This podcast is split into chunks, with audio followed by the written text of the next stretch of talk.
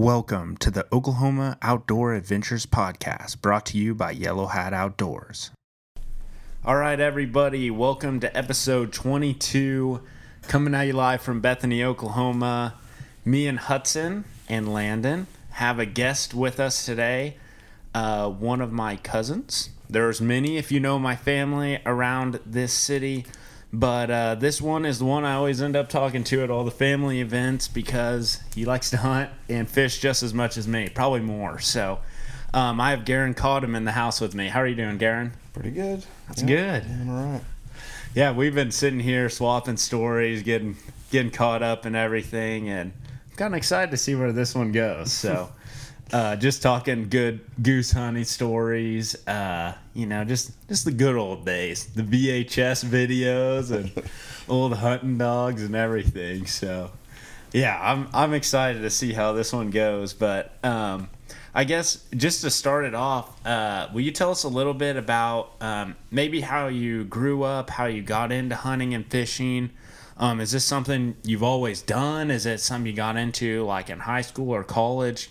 How how'd you kind of get into into the outdoors? Um, well, so my dad was a Nazarene preach pastor, and uh, so I grew up in a different town every few years, you know. So he was uh, pastoring churches, mostly little podunk towns, you know, uh, Cleo Springs, Oklahoma, Hooker, Oklahoma. Um, Way out there in the panhandle. yeah. So uh, he, he did not grow up hunting and fishing. So we would kind of get adopted by you know some families in these small town churches. You know, so somebody will have some land that's got a pond or whatever, and so Dad would take me fishing and.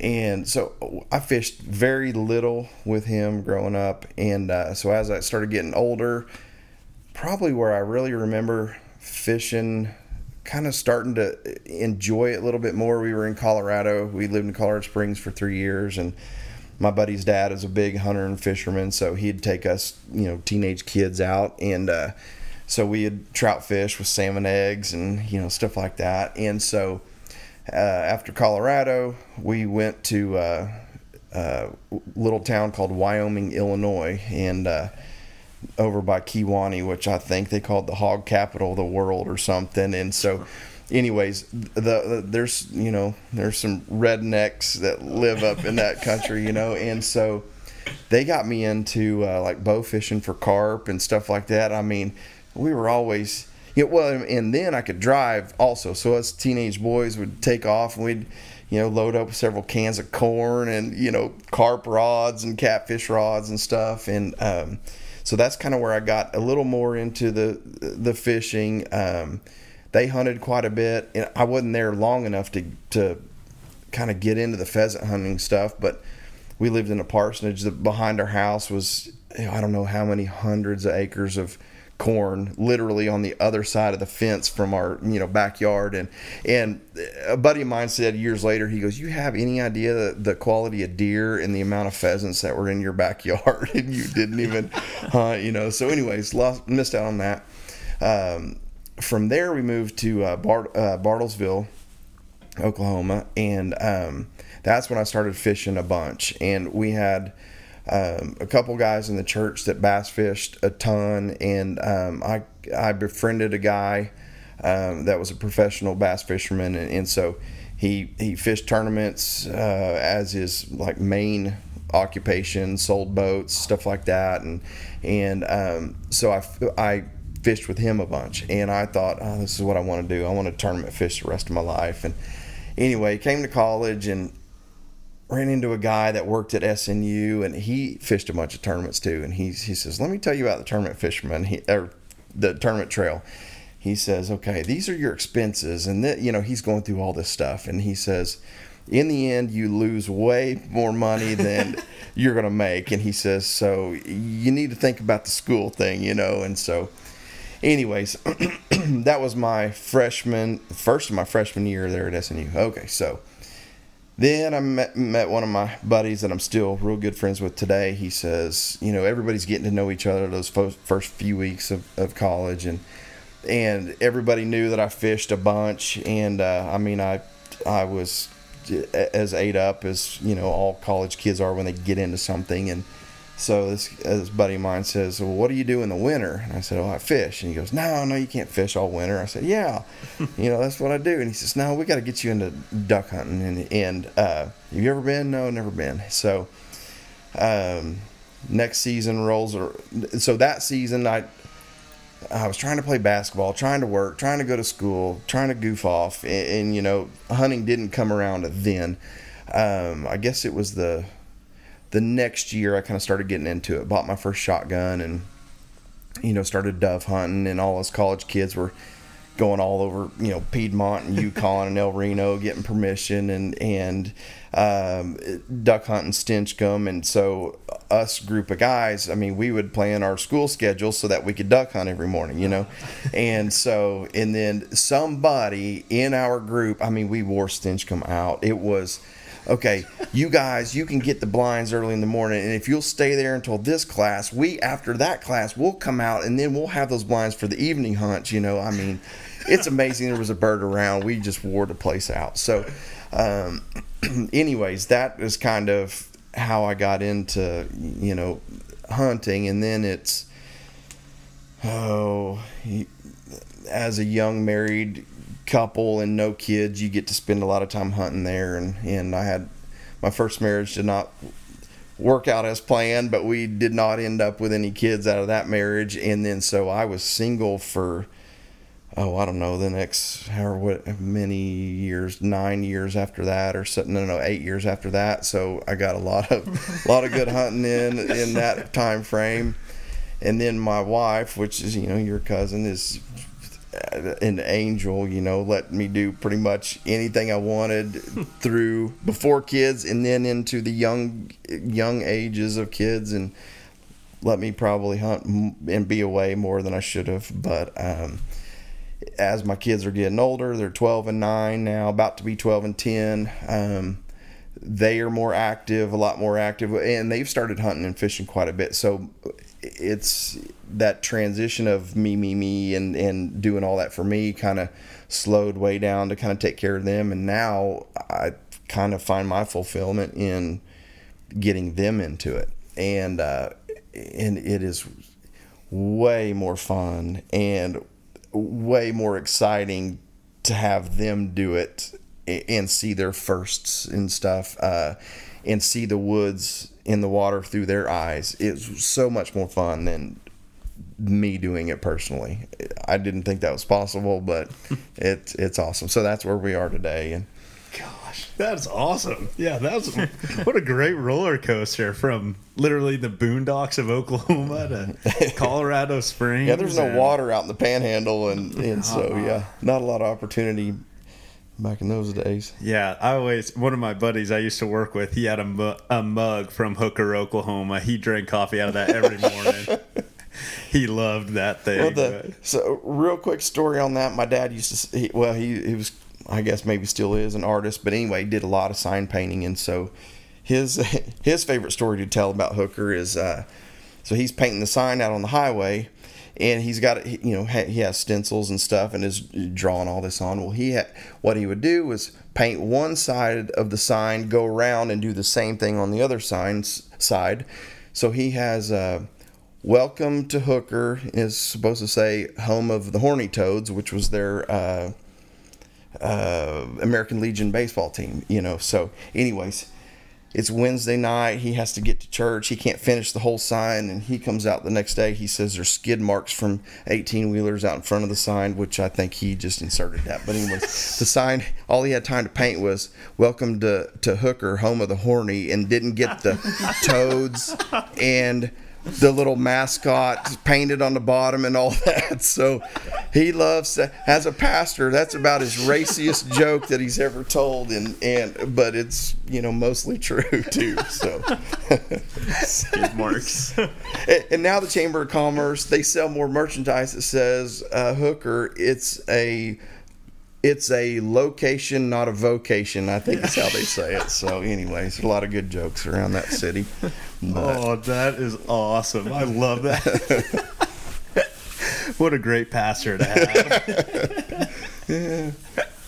Did you uh, did you say What what lakes around Bartlesville and stuff did you grow up uh, fishing a lot on? Uh, mostly Grand, but man, Okay. there was a lot of good water in in that country. I mean, versus he, we got to travel a good ways to get to a, a you know a decent lake here in the city. But man, up there we fished um, mostly Grand. Okay. uh, that was about an hour from the house to the water where we like to go. Is it was about an hour. So, anyways.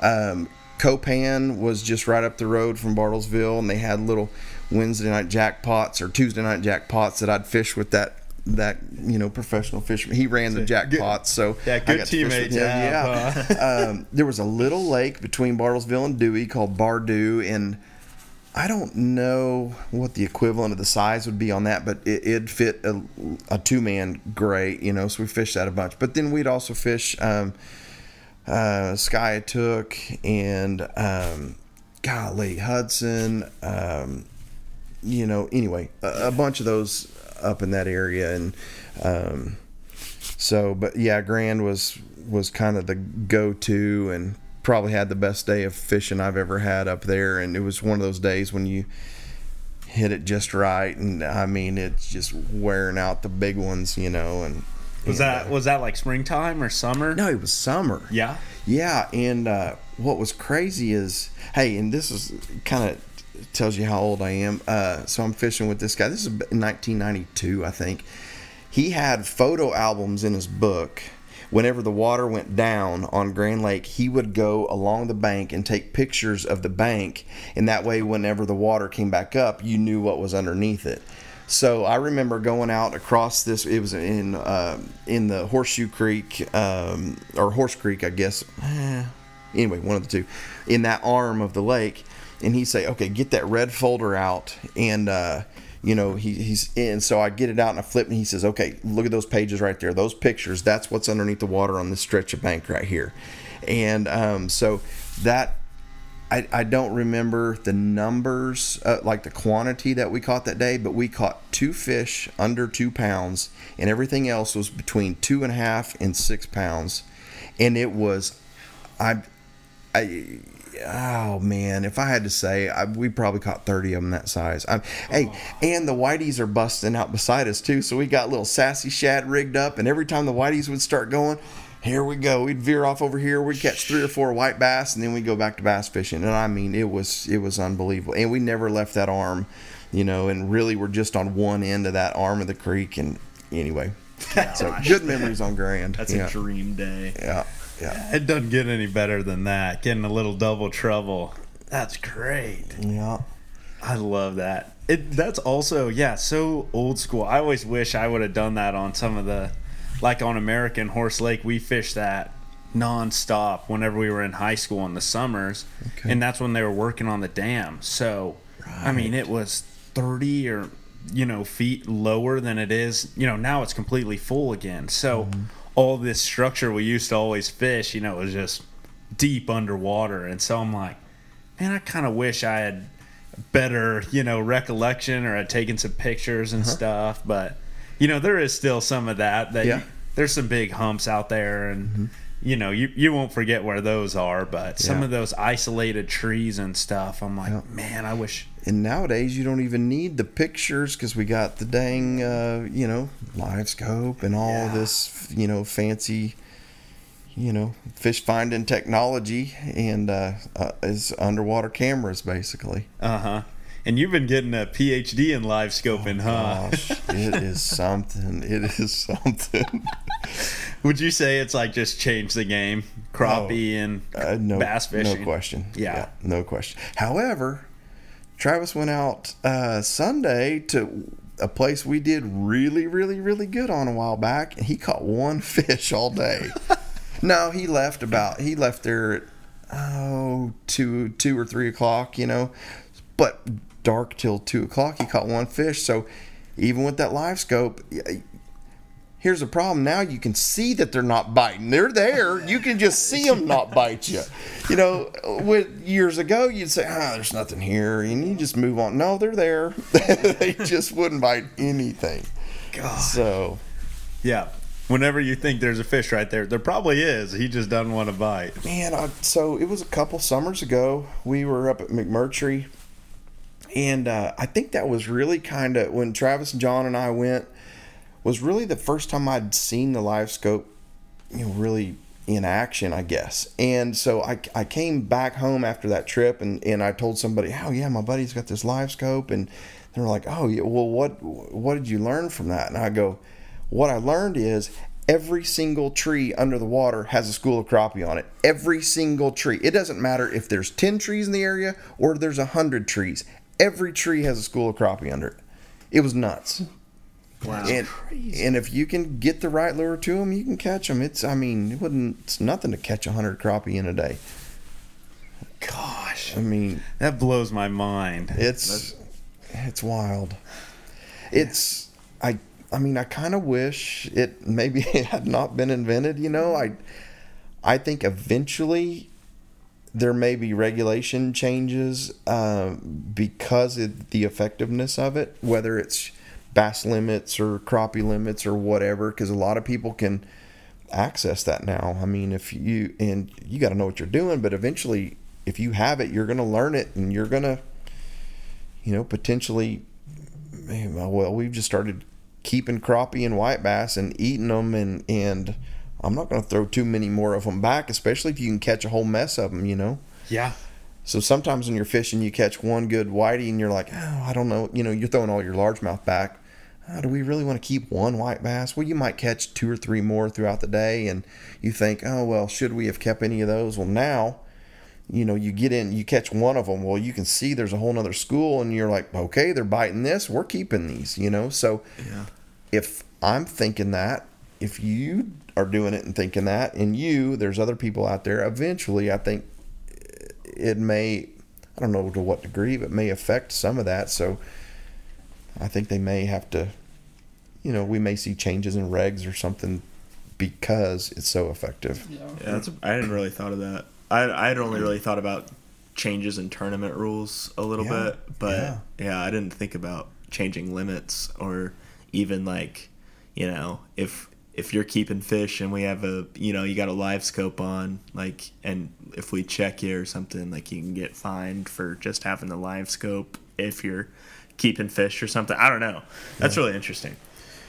Yeah, I mean it's pretty early in the game to kind of be able to predict too well, you know what what those might be, but I could I could definitely I mean it's just if it's changed the game that much for me, some, you know, novice amateur that just enjoys it, but you can get more serious about it.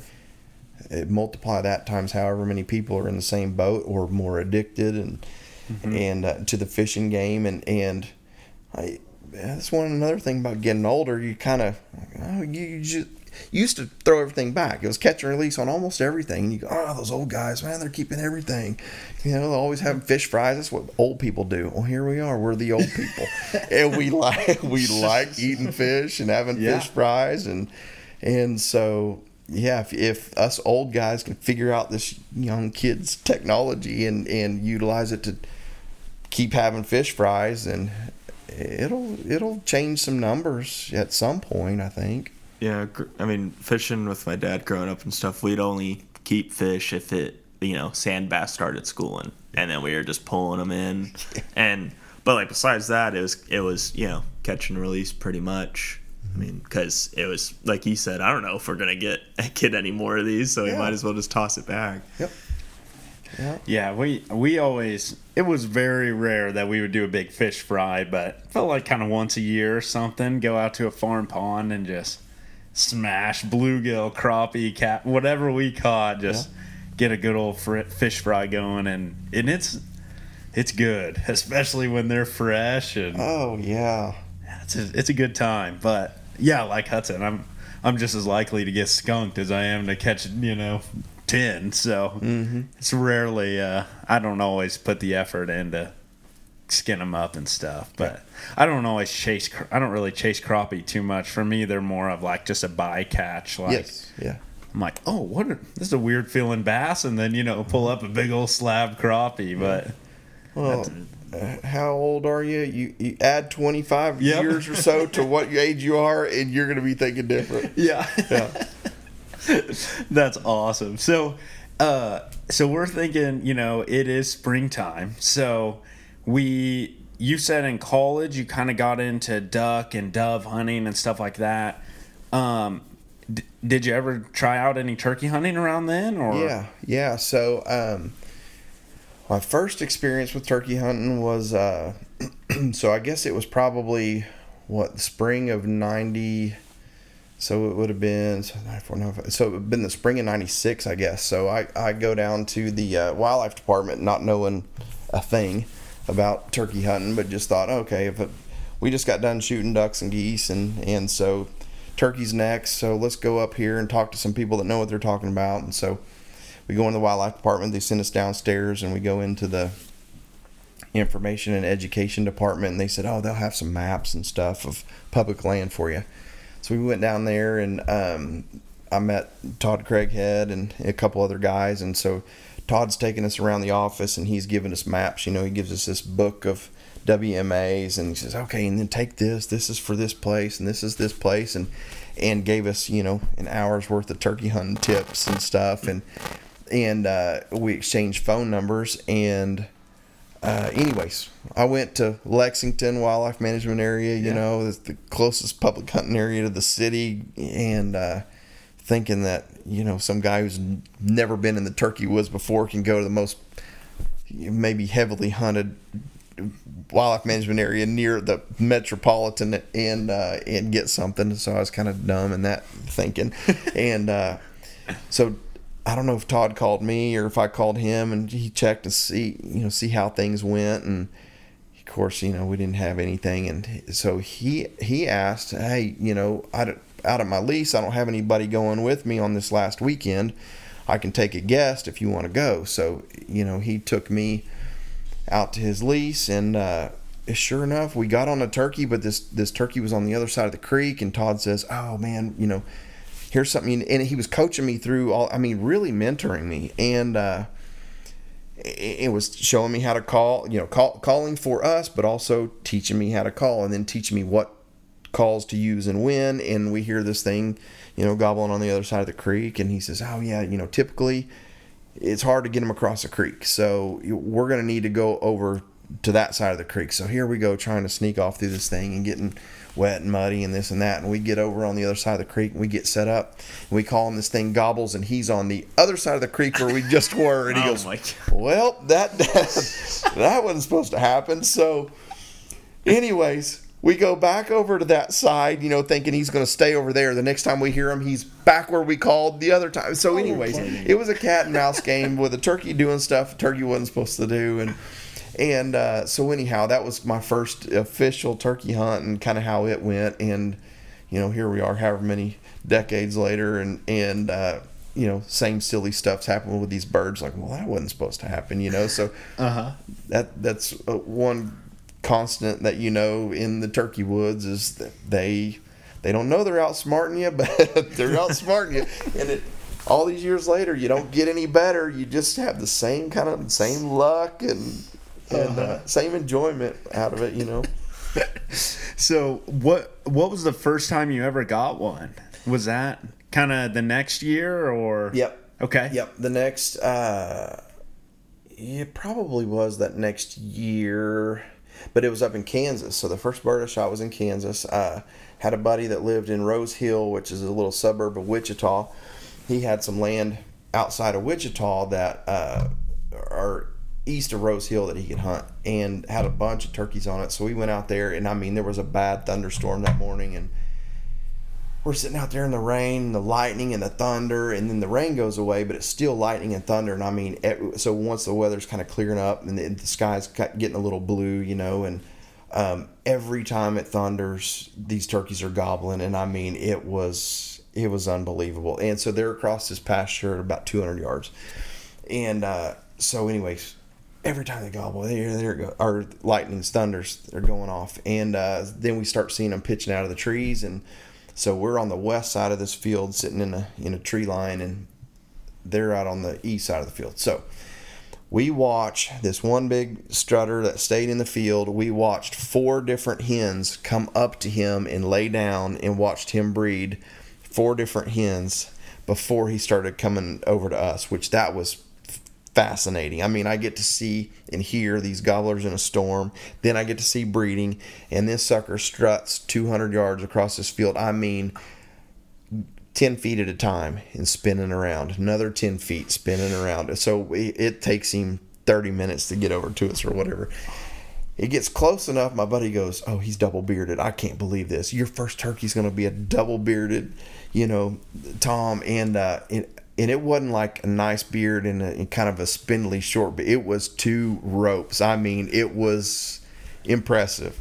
You know, I I didn't know anything about turkeys, and I could see those, you know, through the binoculars, see those those uh, beards, and I mean, I'm all worked up, you know and this sucker hangs up at about 70 yards at 60 yards and i've just got a you know three inch number sixes or whatever and uh, neither of us thought we had enough firepower. And, and, of course the whole time we're thinking oh he's going to make it. He's going to come on in. And uh, he never did. He ends up turning around and walking away from us. And uh, so anyway chris says oh, let's go out to my father-in-law's. They live a couple hours west of there.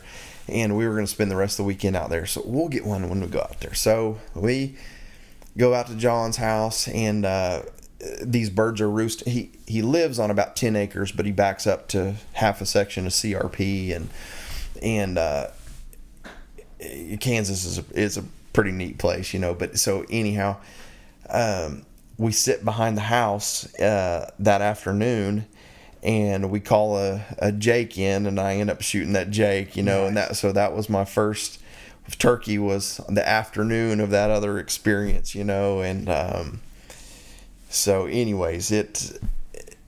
I, every turkey you shoot is as exciting as that one almost. Uh-huh. You know that that I I don't think your excitement ever dulls in in that realm. I just turkeys do it for me. Yeah, one especially when you get a show like that. I mean, that's yeah. that is awesome. There's nothing better than when you're sitting there and you can just hear them drumming around oh. and just. Oh. There's not a better sound in the woods than getting to hear them spit and drum. Uh huh. Nothing Gosh. better. That is so cool. Yeah, and it, it's also nice, like kind of when you're first whatever thing you harvest, you got to kind of work for. Yeah. I feel like that makes it so much. No, I mean, not that it, it can make it that much better. But the whole the experience is like more mm-hmm. full. Mm-hmm. Yep. So absolutely. Yeah, that's. I was talking the other day about my first turkey. We spent the whole weekend, you know, hunting Black Kettle, you know, public land and yep. all this, and then finally, you know, packing it up at the end of the day, just fishing at my cousin's farm pond, and then you know it all comes together at 3:30 in the afternoon here in the gobbles so it's just awesome whenever you get to get to work for it like that. Absolutely yeah that's pretty awesome new, pretty new to this whole turkey thing but i didn't know they get double beards how does how does that mm-hmm. work or happen do you guys know at all i don't I have not studied it enough to know if it's a genetic thing or it, it is not an age thing. I killed a double bearded Jake once, um, so it's definitely not an age deal but I don't know what causes it. And, really, it's kind of just a oh, a teeny tiny patch of skin in between. Like you'll have your one main beard, there'll be a teeny tiny patch of skin, you know, just oh, I don't know how many millimeters wide, and there comes another one, and and usually each um, extra beard is oh what half the length of the first one or something, you know, mm-hmm. thinner, shorter most of the time. But yeah, I mean, there's five and six bearded turkeys killed every now and then per state. So I don't I don't really know what causes it, but it's it's pretty special to especially if you don't notice them. I, I killed a triple bearded tom once and didn't notice it until I went up to it, you know. So that was oh kind of a neat gosh, treat. That's you know? awesome. Yeah. Where was that in Oklahoma? Yeah, Woods uh, Woods County. Yeah. Okay, mm-hmm. that's up northwest, right? Yep. Okay. Yep. That's awesome. So, where I guess where's your favorite place that you've turkey hunted, uh, kind of around the state, maybe? Do you do you like the easterns better? Do you like the I've Rios not out west? I've not killed an eastern yet. Okay. Yeah. So and don't have much experience with them other than you know I've I've gone. One time in particular was trying to help a buddy and his boy kill one with a bow, which is okay. Add that complexity. Gosh to Oklahoma public land easterns. It was, I mean, that was a challenge, but we did lots of kind of reading up and talking to people about it, and and the way most people said to hunt Oklahoma Easterns, it doesn't seem like they should have to be that hard because everything east of here is Easterns, and you see all these videos on TV and people's experience, you know, Georgia and Alabama and, and you know, the Carolinas and all this. It really just good gobbling, working real good. And I think if they're that hard to kill in Oklahoma, how is everybody else east of here? You know, why do they work so good for them? You know, why why shouldn't it be harder to kill a turkey over there too in Eastern? But um, anyway, I've never really hunted for them other than that one time, and I kind of I was there for calling and moral support and stuff. To um, this buddy of mine and his boy, neither had killed many turkeys and hadn't done a lot of you know hunting for them and calling and all that stuff. So I was kind of just there for for that. And uh, man, it was the even the terrain is unbelievable. It's w- obviously different than Northwest Oklahoma. You know, that's where I've killed the majority of my turkeys is up in Woods County, and you know it's. Uh, sand hills and plum thickets and cottonwood trees and you can see forever and the population of the birds up there in that part of the state you know used to was astronomical, better than anywhere else, you know. So, um, much much different than southeast where they have a shorter season, not as many birds, publicly pressured, and all that kind of stuff. So, um, I'd have to say my favorite is Northwest Oklahoma, you know, just because that's kind of where I cut my teeth, and you know they just my buddy's family has a, a good amount of ground and nobody hunts, so these birds kind of don't ever see people, and they just work the way they're supposed to, and and uh, and then you you know the lay of the land. You kind of know that oh, the dry creek bed's always got turkeys in it, and you know so that's where you start there. Okay, if that doesn't work, let's go down the corrals down the river bottom, and and so you kind of always have your places, and and uh, you go from one spot to the next, to the next, to the next until they act right. Yeah. You know, but there used to be so many turkeys that if you sit there and mess with them and they just they were henned up, didn't want to come to you, you say, ah, we're done playing with these. Let's let's go over there to, you know, that other spot down Fair Valley and and you know try there. And so you could leave turkeys that don't want to play to go,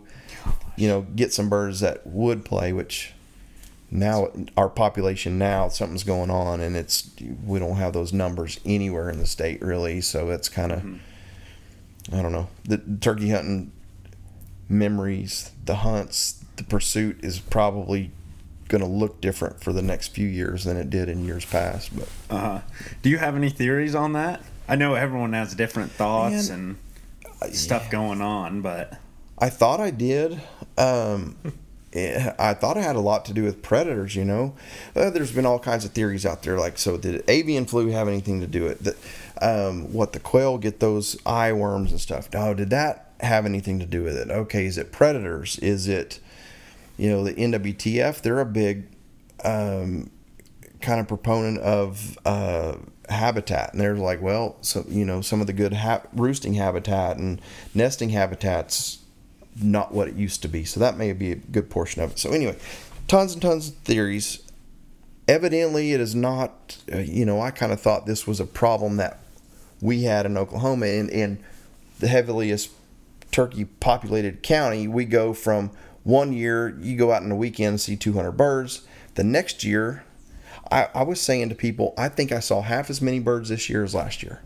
Every trip that I would go on in a season out there, you would see half as many as you did the year before. And that happened for five or six years. In the last year that we attempted to hunt out there, we and I mean we're talking thousands of acres, and uh, we hunted for two and a half days and saw two jakes, and w- we said, okay, if the population's hurting that bad, we're not hunting them anymore. Mm-hmm. You know, we can't afford to lose one more bird out here, and you kind of, I was thinking, oh, this is mostly a Northwest Oklahoma problem. And then you hear everybody in the state talking about it. Well, then you talk to, you know, a buddy that I talked to one guy, he he hunts four or five states every year. He says, "Oh no, Indiana's bad." I was, you know, public hunting in Kentucky, and they said this is the worst year they've ever had. I was in Tennessee. There's no birds there. He says everywhere I went, everybody said they have virtually no birds in comparison to years before. So, um, after getting off of all social media and stuff, my form of entertainment when I have downtimes watching YouTube and it's springtime or watching lots of turkey hunting videos, and I'm seeing people from all these other states that um, are saying, "Oh yeah, due to the decline in population, uh, we're having a GoFundMe. We're gonna raise money to buy, you know, testing kits for whatever university and this and that, mm-hmm. and and so it's not just us; it's everywhere. So what I thought was oh, there's a ton of predators. The fur market's non-existent anymore. It seems like. I mean, no, it's not. Oh, I mean, we can't buy furs anymore. You know, there's this. You know, PETA's kind of sh- shut some things down or whatever. It's not. Yeah.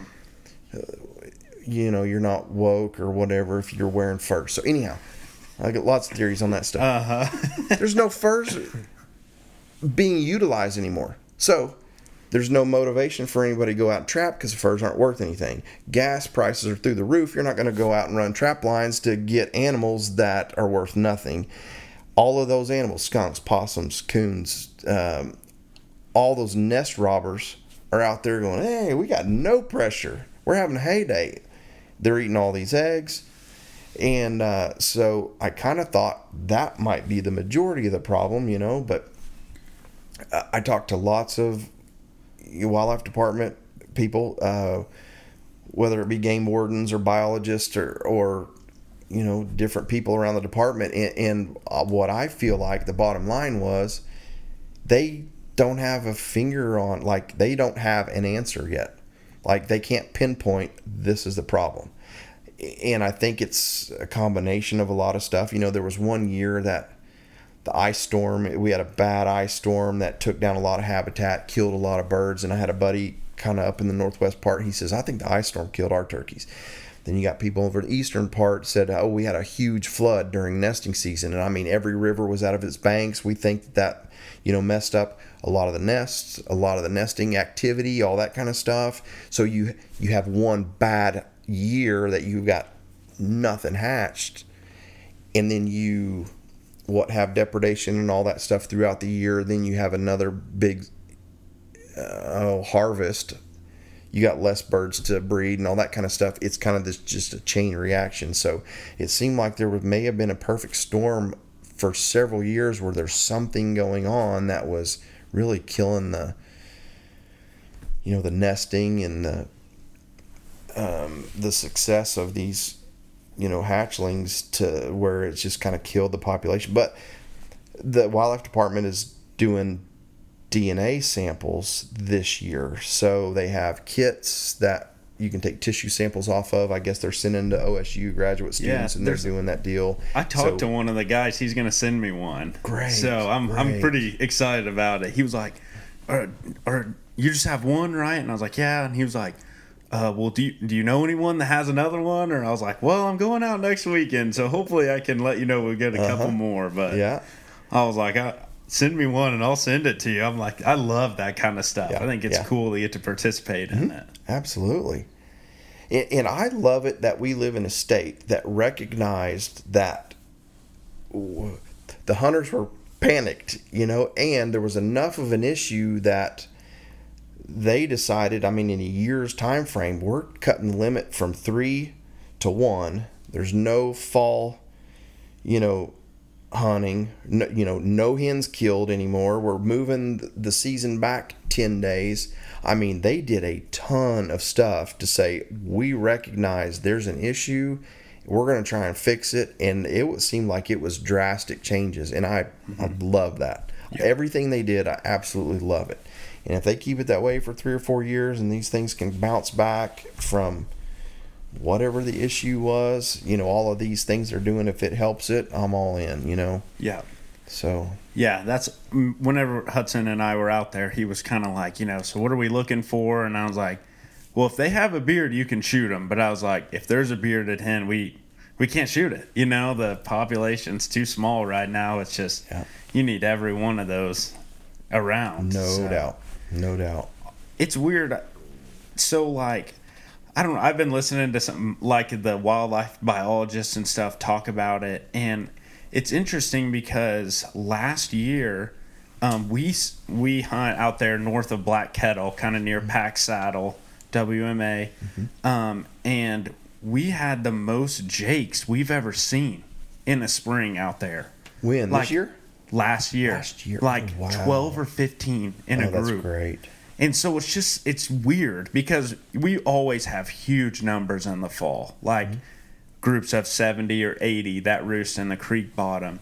Mm-hmm. And there's been plenty of years we haven't seen any toms or jakes or anything out there during the spring, but last year we had a ton of them. so great. it's just it's just interesting how you know kind of patchy it can be and how you know it just doesn't quite make sense. It's like normally you can point to one thing and Yeah. but it, you can't on this. It's weird. Well, uh, my buddy has a place down um, kind of in southwest Oklahoma, and he said throughout all of these years, he says our population hasn't done anything different. It, they they've always been they always have in the past. Didn't see any difference in numbers throughout all of this stuff. They're there now, and uh, in fact, he invited my boy to go down, and we shot his first turkey down there. And uh, he says, "I want you to come down and let's do a." you know, a big boys hunt. And uh, I just thought, oh my gosh, really? Do we want to take two birds off of the same place? You know, I felt kind of, I was feeling convicted about that. Uh huh.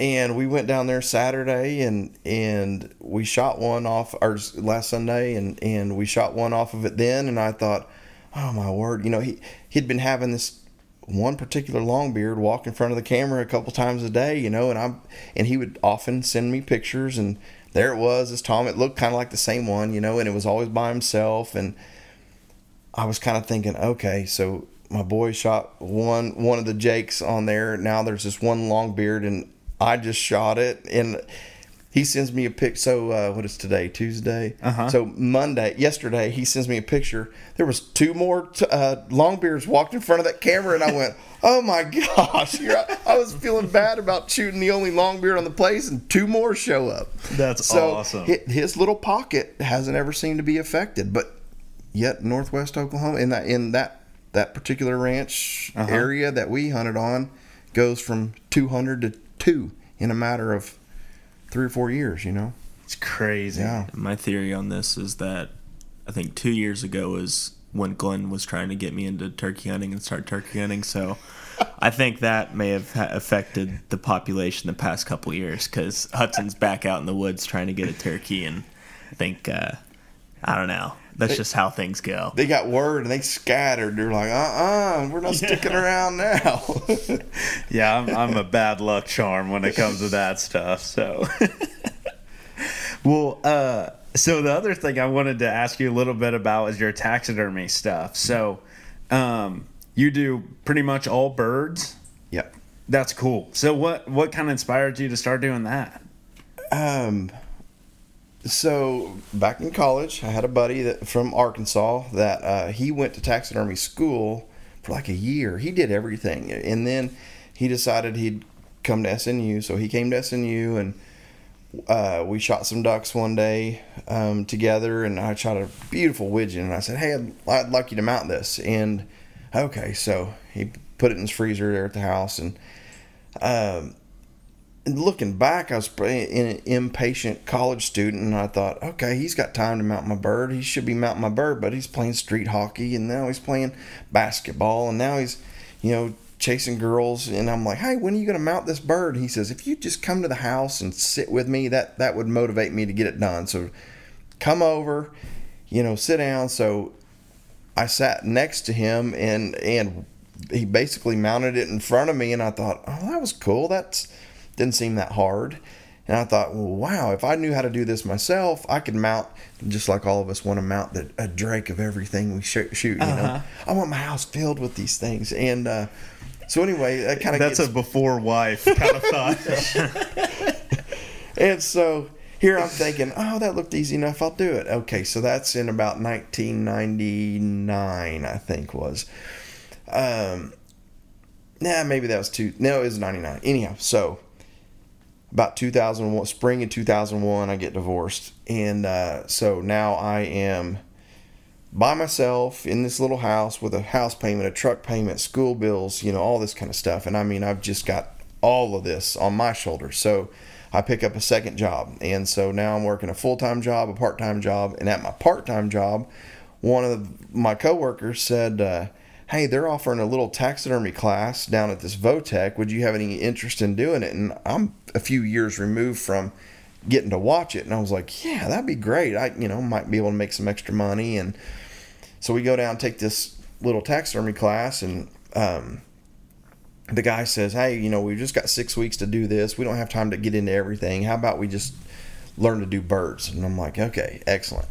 And uh, and it's around then I realize I'm allergic to deer. I can't. I mean, the second I touch them, start skinning them, whatever, I just if I touch my skin, I I get you know hives. My skin gets all red and itchy. My eyes swell shut. I sneeze like crazy. And so anyway, huh. deer taxidermy is out of the question, you uh-huh. know. Wow. And so, anyways, I'm like, yeah, birds. This is great. So I learned to do birds, and little did I know that the method we were taught for even that time period was like ancient, you know. And so I learned basically primitive ways to mount these birds, and uh, so you know, I get really Travis was kind of one of the most experimental uh, buddies that I had, you know, and of course. Travis, he's all in for anything, you know. And he says, "Oh, you're learning how to do birds?" He goes, "Oh, I got this snow goose I want mounted." Okay, well, how much you do that for? Oh, hundred bucks. I don't know. Okay, you know, let's do it. So I did it, and he goes, "Oh, I got this pintail too." Okay, so there. Oh, my buddy's got you know such and such, and I'm like, okay, here we go, and so anyhow, I decide, well, maybe if I'm doing enough of these, I'll start a little business. And I set up a booth down at the Backwoods Show and advertised. And so that turned into a part time gig. So now I got myself three jobs, you know, and I, I'm really having to do all this to make ends meet.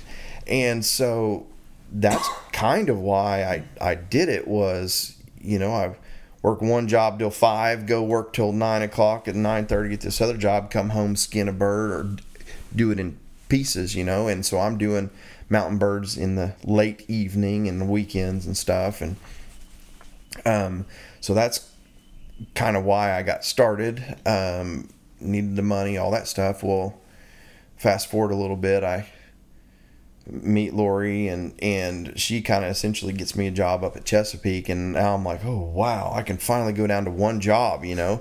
And so I went from 3 jobs to one and I didn't have to have you know, I still wasn't making a bunch of money. I was in the you know, bottom rung of the corporate ladder, but it, it basically equaled three jobs before. So I kind of uh-huh. got to ease off of it and uh, worked at Chesapeake for almost 13 years and finally had enough of the corporate deal, I said, okay, let me let me do something different. I'm not digging the corporate job anymore. And then, so well, the only thing I know that I'm interested in or even remotely care to do is taxidermy. So let's try it. And I said, you know, if we can just try this for a year, if it fails, then I'll go get a real job. And we're almost six years into it, so that's gosh, it worked out. I mean, is working out well so far. So that's awesome. And you're just, are you just covered up with birds? Like, I know we talked I, maybe last summer, and you're like, man, I got a lot of birds. This is, you know, it's just really going well. Yeah. So has that stayed, you know, pretty consistent?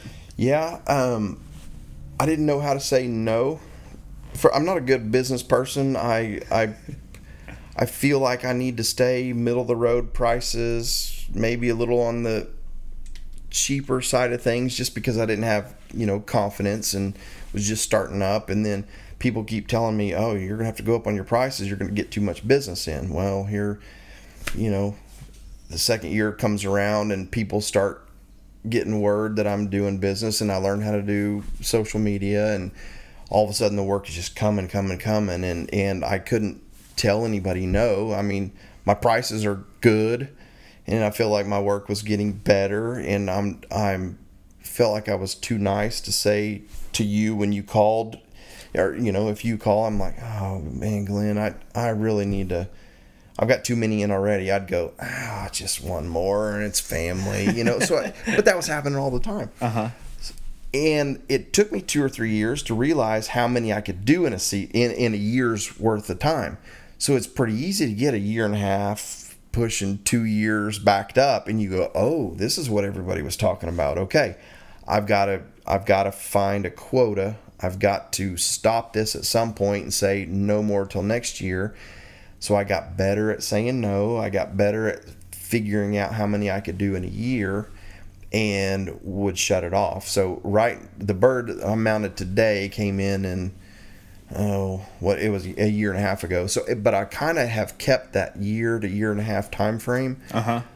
But last year I really shut stuff off, tightened it up and I think knock on wood, I think I can get to the bottom of the freezer by November and hopefully start at ground zero at the beginning of every season, take in only what I can do in a year so nobody waits longer than a year and I don't have any I feel anxiety and stress. Most people, I've been really, really blessed with good customers. They're not beating me up. You know, I've hear some horror stories from people, uh, other taxidermists. Their customers are yelling at them. They're saying you've had it too long. You've had excuse after excuse. I, I mean, but I've told everybody for three years now. Expect somewhere between you know 12 and 18 months, and I've pretty well been able to stick to it. But I've been blessed that nobody really is has been too upset. But I want to get everything under a year and, and, I think I've found a path to do that. And so, um, but but it's pretty crazy that a luxury item like duck and goose and pheasant taxidermy can keep somebody in business and help pay the bills and all that with just this luxury item, even through COVID and stuff. Yeah. You know, when money was tight for a lot of people, it's been it's just been a real blessing. That's cool. Real blessing. Do you have a favorite uh, bird you like to do? or maybe your most favorite bird that you have done, just singular. Yeah, um, man, uh, do y'all know Blake Cobb? Mm-hmm. Um, That's Jason Morris's cousin. Oh, okay. yeah. So Blake went down to South Texas to hunt with a buddy of mine and shot a blue phase Ross uh, goose, which is a tiny little, tiny goose the size of a Ross, but it's a blue phase like a blue goose and is is really pretty rare. So, anyways, Blake shoots this little Ross down there.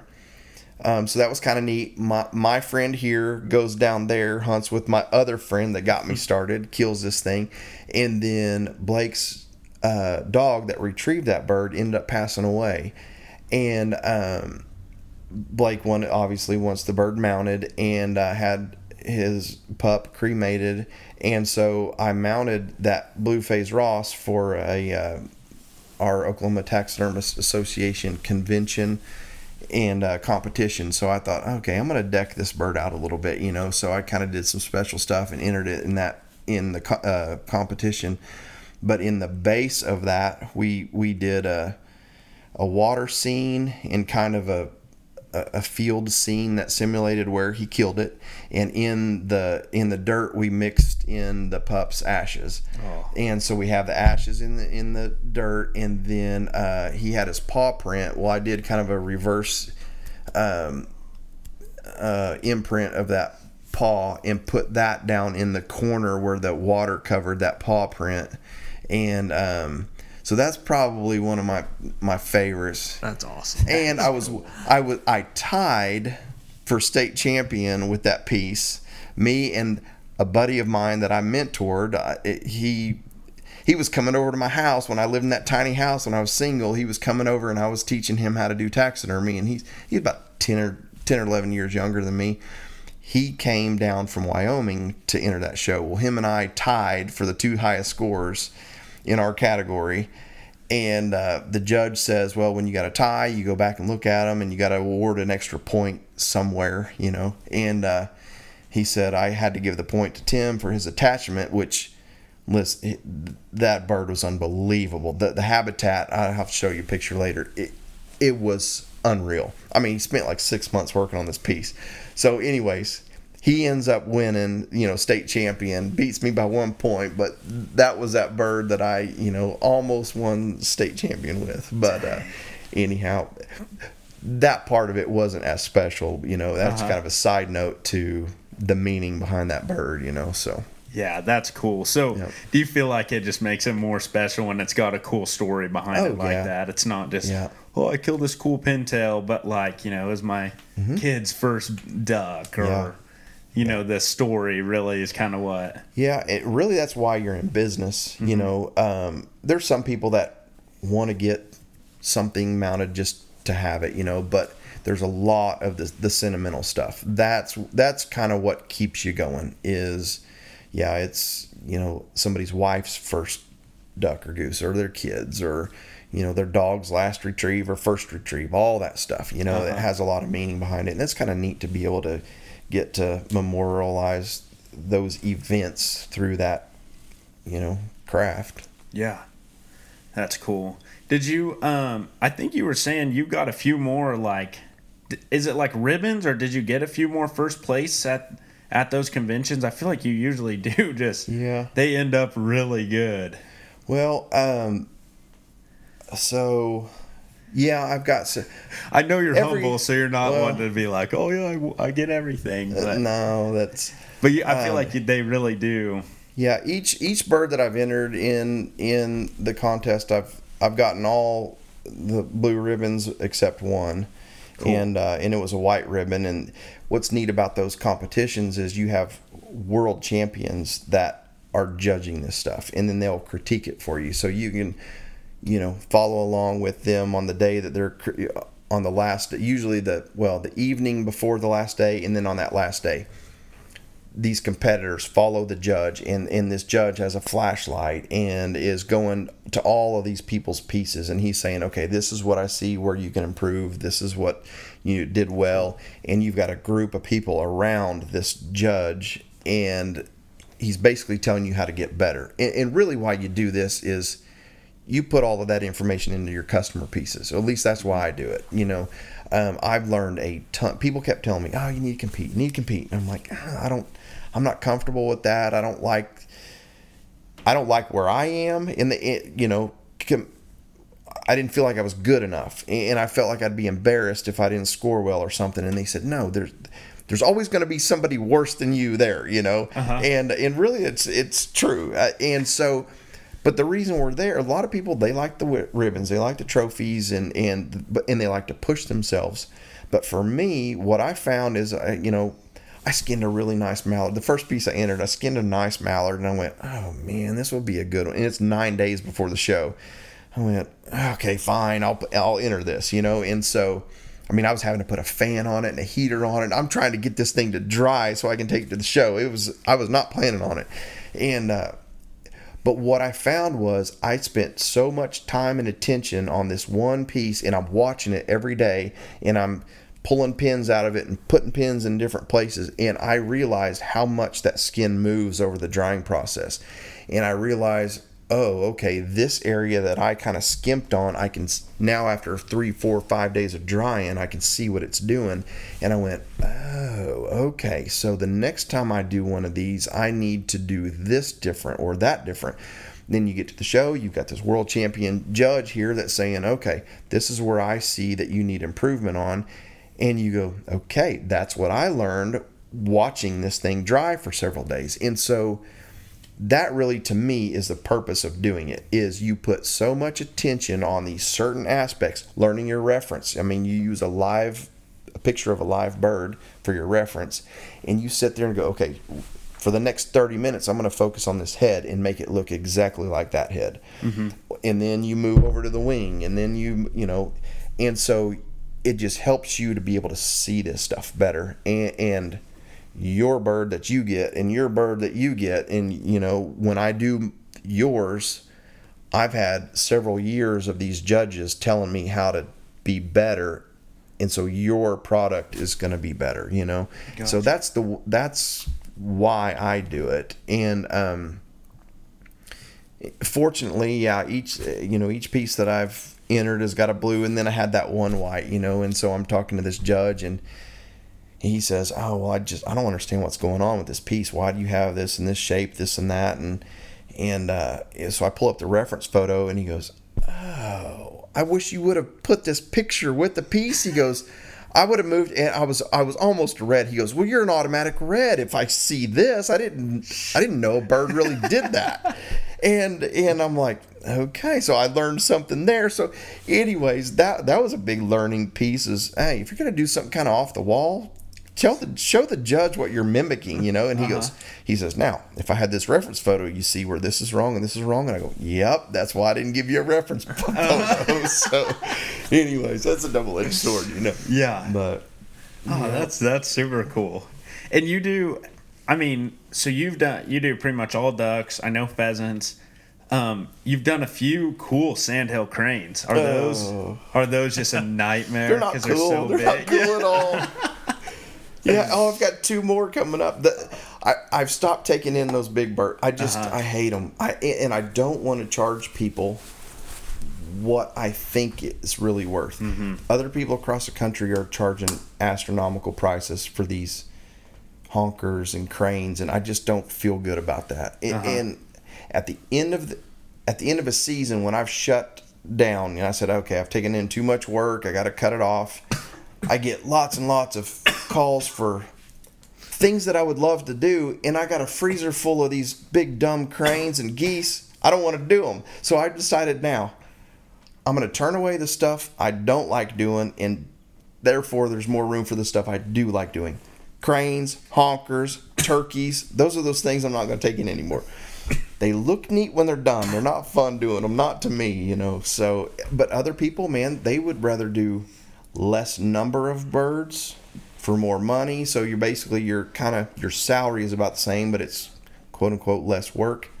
I don't feel like the work's any less, and I don't feel like it's any fun. so I'm not gonna do them. But I've I've done you know a few, and I have two more left in the freezer that I'm gonna do in the next few months here, and Uh-huh. and I'll be out of the crane business. Yeah, call But, call uh, it good at that they're, point. They're really neat. They're they're an interesting bird. The skin is the skin's nice to work with. It doesn't tear easily. You can really put them on my fleshing wheel, and you can really get on them and not burn holes in them like you do mallards and wood ducks. And that's part of the process that a lot of people don't like is defatting these things, and it's pretty easy to tear holes in the skin. And you're doing lots of sewing and stuff. Cranes, you don't have to worry about that with. You can just Go to really town. manhandle them. Yep. Cool. That's awesome. And you've also done a few of those wing bone turkey calls, right? Have you still been kind of working on those? Mm-hmm. Yeah, Or Gage and I have two in the works right now. He- that's cool. Is he like doing it with Oh, you? he loves it. He loves That's it. That's awesome. Yeah, I've I've done.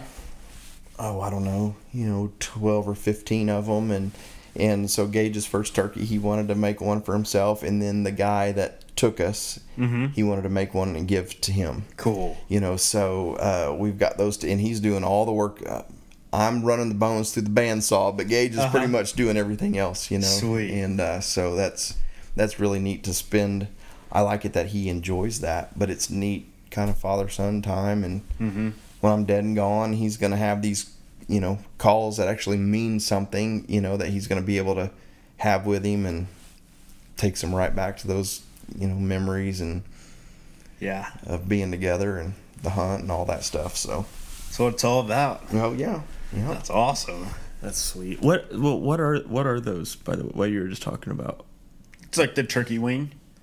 You can make like a call out of them. I don't. Is it? So you like an like you make a turkey call out of them? Is that what you're saying? Well, yeah, and so from what I understand, I mean the American Indians, you know, I I think from what I remember reading, they kind of discovered them, and so you take your humerus and radius and ulnus, uh, radius and ulna out of the uh, turkey wing, right? So cut those three bones out, then you can cut the end off of each of those bones.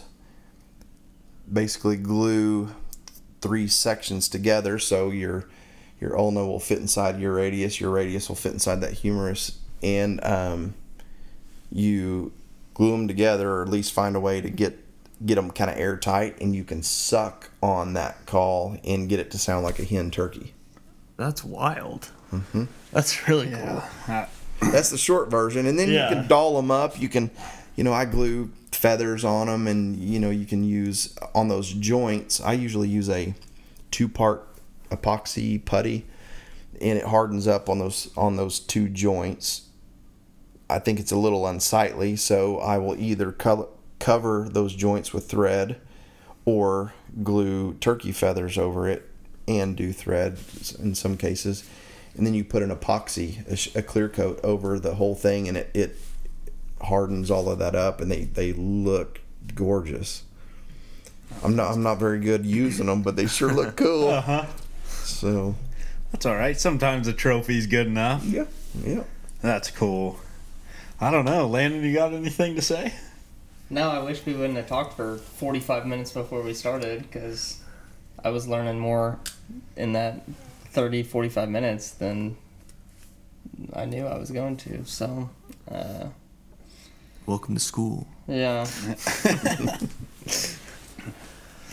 Gosh, yeah, and I also like you do some cool uh, like fans with the barnwood and stuff like that. I always, whenever you would post pictures, I'm like, oh, that's a cool idea. Do you like kind of coming up with new, kind of?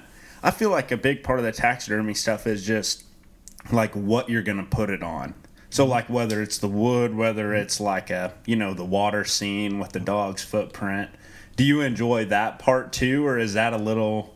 Do you prefer the bird side a little more, or is it just kind of all part of the deal? Yeah, it's um oh, I'm kind of a I I've said I mean since high school really and even in my employers I've I've told this before and it's not a good characteristic but I kind of like getting to know something and kind of just sticking with it like once I am comfortable with something, okay, now I can improve it. Now I can get faster at it. Now I feel comfortable with it. And I like staying in my little rut.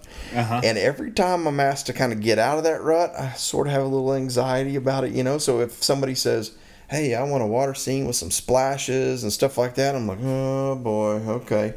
I'm to have to learn how to do this. And I sort of just have anxiety until that piece gets here. And then I do lots and lots of reading and studying and calling people and how are you do it? Okay, this guy does it like this. How do you do it? You know, and so and you put it all together. And most every time after it's done, I'm like, oh, that wasn't that bad. Uh huh. But I don't learn anything from that. I'm anxious about the next thing out of my rut that I got to do. But um, so the woodworking is kind of it's you know once you have all the tools that you need, I'm more comfortable doing that. Um, I think I could save some money if I just order this stuff from somewhere and, and Uh-huh. have it put on it. But there's lots of options for people, and I, I I've got all. I think barnwood looks neat. I think it's kind of timeless, and and um, you know sometimes a certain color of stain will kind of come into popularity and then out of popularity. You know, Uh-huh. and I think barnwood's kind of it's always been around. It will always be around, and so I I make templates of stuff. I'll kind of draw it out on a piece of paper and then get it all symmetrical and then trace it onto a piece of cardboard or something and I use that as a template and it, you know I can't hardly go past a fence job where they have panels laying out on the side of the road and not like fight the urge to get that and take it home with me and so Get a um, big old wood stack going in I, the shop. I do, yeah, yeah, I do. I've got a bunch of it. Um, but so yeah, that's that's kind of neat. And I- used to, I I would I had a wood burning tool and I would make turkey tracks with this wood burning. So I would take my little stencil and I would trace on this barn wood in pencil and try you know try to see where I was. And I took this wood burning tool and I'd kind of carve a turkey track in it, or I'd maybe cut it with the bandsaw out of some type of thin wood, and then I would paint it and put sand on it so it looked kind of like a sandy turkey track. And some guy came in the other day and he and uh, he said, "Oh, Amazon's got these these steak brands and it's got one of a turkey foot." I'm like, "Are you kidding me?" I'm like, for years I've been doing all this other stuff, and I could have just stamped it with this brand. So I bought one of those, and well, the first guy that came brought me a turkey, and he and I said, "Hey, I'm thinking about getting this brand. Would you want that?" And he goes, "Yeah, I want that." So You're like, boom, it paid for itself. twenty one there. dollars later, twenty one dollars in two days, I've got this thing that would have saved me hours and hours and hours over the years, you know, and Uh-huh. and uh, it turned out really cool. So now I'm looking around the shop like, what else can I stamp with Yeah. this, you know? So. What else is on Amazon? Just Yeah. waiting to save you hours of time. Oh yeah, Eh, it, man, it's amazing that I think I have all the stuff I need in my shop to do my job, you know. And you talk to another taxidermist, and he says, "Oh, well, I do it this way." I'm like, "Oh my gosh, why didn't I think of that?" And every taxidermist has just a certain way they do things. It's a little. Di- it all gets a job done, but it's a little different than you, and it's just like kind of mind blowing. You know the, and it's that way with all kinds of tools or all sorts of. You know, I always tell people in a taxidermy job, you got a point A that you start with, and you need to end at a point Z. How you get there, in between, is up to you. Some there's ways that easier ways of doing it, harder ways of doing it, and I've experimented with all of them. And when I'm teaching somebody or mentoring someone, I, I always tell them, I'm going to tell you the best way for you to feel accomplished in the shortest period of time with the least amount of hassle. Um, I've done it the hard way. I'm telling you the easy way, you know. And I said, now you're going to learn that, then you'll pick up other things and you're going to make that yours, and then you'll end up teaching that to somebody else. But it's neat that um, the more people you, uh, years ago, nobody was really sharing taxidermy secrets. You know, it was kind of a hush hush deal. If someone knew how to do something, they didn't want to tell anybody. And uh, luckily, our association, it's a group of people that says, we have no secrets, you know. And so, whenever you get in with the right group of people and you surround yourself with folks who are invested in helping you get better, you get to learn all these little teeny tiny, you know, bits and pieces of, uh, you know, tricks and things. That's cool. Yeah, it's Yeah. it's always awesome what yeah, just what talking to someone can change or you know, just an idea someone has. I mean, that applies to any hunting and Mm-hmm. Oh, yeah. fishing and Sure. just getting it's all that's kind of like what I always try and do. It's just like, hey, like I just learned this. Like maybe you can, you know, maybe you can apply it too. I'm like, Mm-hmm. there's nothing I know that is gonna, nothing I care about enough to not tell you. You know what I mean? Yep. I might be a little hush hush about my favorite lake, but I'll tell you how to catch them there if, without naming it. So, Uh-huh. no, I, I love that. Well, I guess we'll probably wrap it up there. I think this has been awesome just to kind of hear about Yeah. your growing up. I don't think I've ever asked you about that stuff and um, just sharing turkey stories and stuff. Mm-hmm. I'm going out, um, you know, out west next weekend. Great. So I'm already tagged out. I'm just going to eat and hang out. So. Oh, that's great. No pressure. You just, yeah, that's fun. Yeah. So then we'll take a day off and see if me and Hudson can get it done here in the next couple weeks oh, too. Oh, so You need to, your guide's tagged out, Yeah. so maybe you got a shot now. Well, maybe he's gonna snag my tag too. yeah, and hopefully old GW isn't watching. So. Yeah, yeah. but you're putting them on blast last week. I know they're gonna come for me. I was ranting and raving about a guy that. Oh, did, is that right? Yeah, he he was out there checking us for waterfowl and claimed he didn't bring his waders for this pelican that was all wrapped up in fishing line. I was like, I bet you probably have waders in there, buddy. You just don't want to deal with it. So I was just ranting about that, but yeah, we, Yeah. Well, that that could be a whole nother podcast, game warden stories. Uh-huh. Yeah. my dad uh, he was at a retirement for one of them and uh, i don't remember what his name was or anything but they were you know just telling fun stories and stuff and one of them they were all out duck hunting and um, they were on this pond and probably they said like 20 ducks came in it was like 10 minutes before shooting light and they're all kind of sitting there like oh gosh, we can't, you know, or we really want to shoot at them, but you know, old Bobby, you know, is going to turn us in. And uh, he kind of like perks up and sees them, pulls up his gun and just starts blasting. oh and so then they were all jumped in, you know, started Okay, shooting too. And they're like, you aren't so different from us anyway. there we go. So, well, we appreciate you coming on. You got anything to add, Landon? No, Nothing. no, nothing. You got anything, Hudson? No. Uh. Well, do you? Uh. Should we wait? What? Nothing. I just remembered what I was supposed to say here. Oh. Um.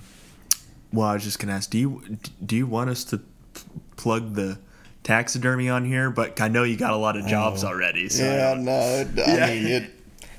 We we don't need to. I've got I've probably got all the work I need. Maybe if I need to drum up some business, I'll come back on and Yeah, yeah. blast the name everywhere. For our, our millions of listeners here. Yeah, Thank you, Hudson, for asking Yeah. about that. But yeah, you know, part of me getting off of social, I got off social media for about a dozen different reasons. But one of them was I need to be a little bit harder to find. You know, I'm just Uh-huh. it's a part time job telling people no, and I'd ha- I had a form text message that I would copy and paste of other taxidermist name and numbers, and I mean it was it was a part time job. You know, I'm not taking anything. Let me send mm-hmm. you some stuff, and Yeah. so anyway, getting off social media, man, it's calmed that that down a lot, which helps my nerves and anxiety. You know, and kind of helps cool it down when I can just focus on my job and not having to direct people and going, oh man, I'm going to get six or seven calls today, and I got to tell every one of them no. And so,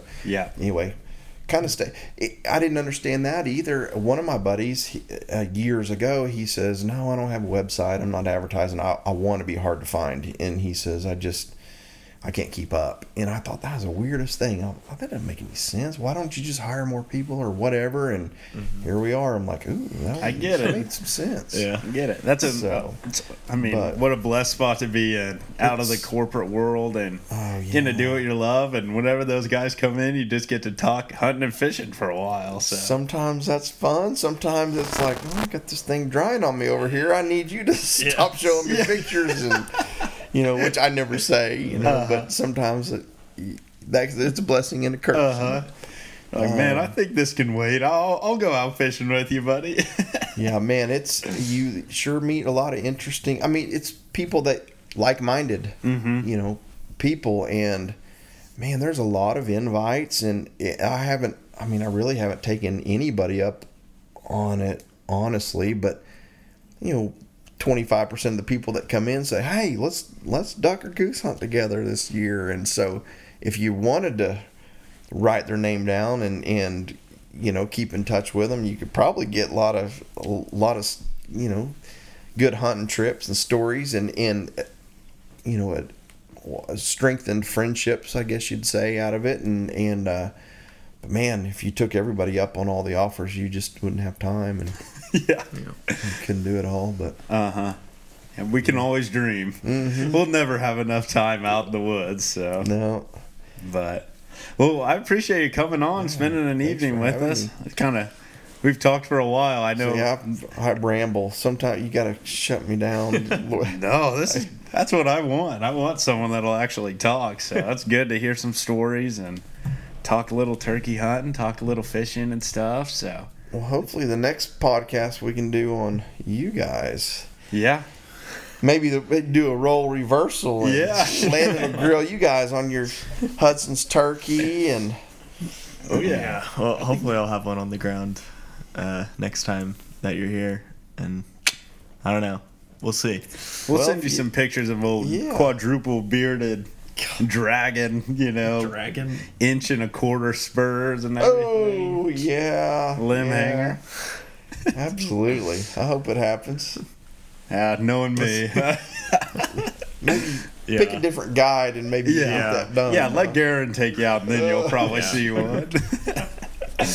All right, well, uh, we'll probably wrap it up here again. Thanks for coming on, Geron, and yeah you're uh, welcome thanks for having me yeah, thank you to everyone that's listening to this. And uh, yeah, and like always, if if you need a taxidermist, uh, well, don't come looking too hard, but No, maybe we can point you in the right direction here in a few months. So, um, thank you guys for listening. Make sure if you like it, tell somebody about it, and uh, that's what we'll call it a day. So we'll talk to you guys later. Thanks for tuning in. Thanks.